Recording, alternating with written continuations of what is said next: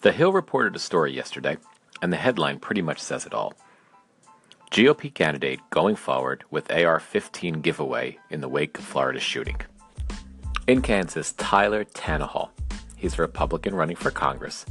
His campaign had a planned AR 15, you know, the type of gun that was utilized in last week's shooting, an AR 15 giveaway.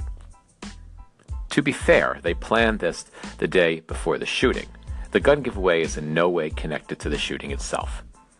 So that only makes this somewhat crazy, you know, as opposed to evil and insane.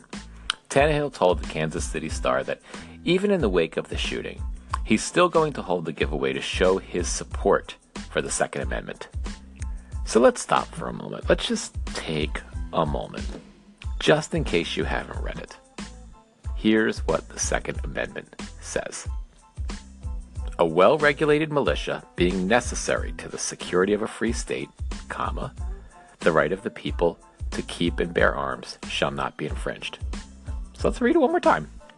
A well regulated militia being necessary to the security of a free state, the right of the people to keep and bear arms shall not be infringed. So on the surface, it seems pretty clear, right? Although the Supreme Court has had some cases and has made some determinations about the Second Amendment.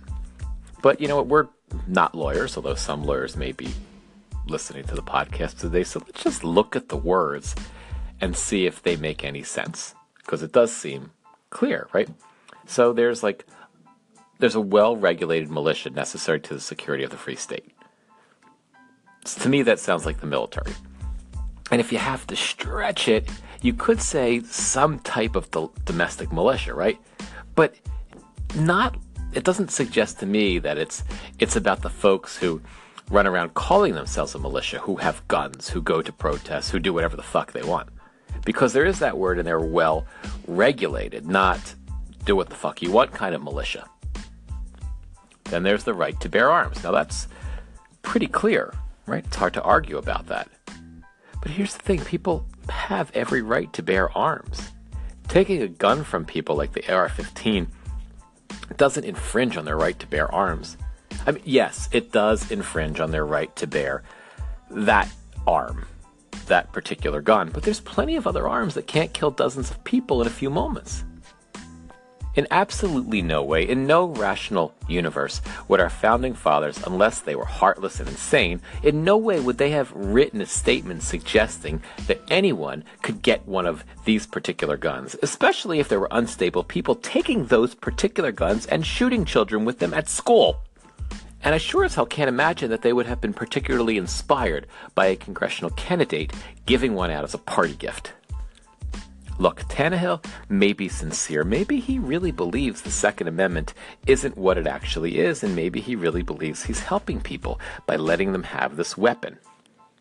And I disagree with many of my fellow progressives. I think he's genuinely saddened by what happened at the school. And I don't think he's just kissing up to the gun lobby so he can get campaign dollars and endorsements. Others are, for sure. But after reading the article on the Hill, I don't think he is. I just think he's wrong, profoundly wrong. I think his thinking is deluded, and I think there's a gullibility in many of these people that the NRA and gun manufacturers take advantage of. We all get duped. We all get duped by lobbying uh, groups in corporate America. For example, I buy all Apple products because I'm totally bought into the Apple cult. I think Apple has the best of everything. Even though I know better, I still think that. But my delusion doesn't hurt anyone, right? It doesn't hurt anyone else. And my right to buy Apple and waste my money doesn't infringe on anyone else's rights or their safety. Still, no one's changing my mind about Apple. And no one's changing Tyler Tannahill's mind about AR 15s. And that's why we have to vote.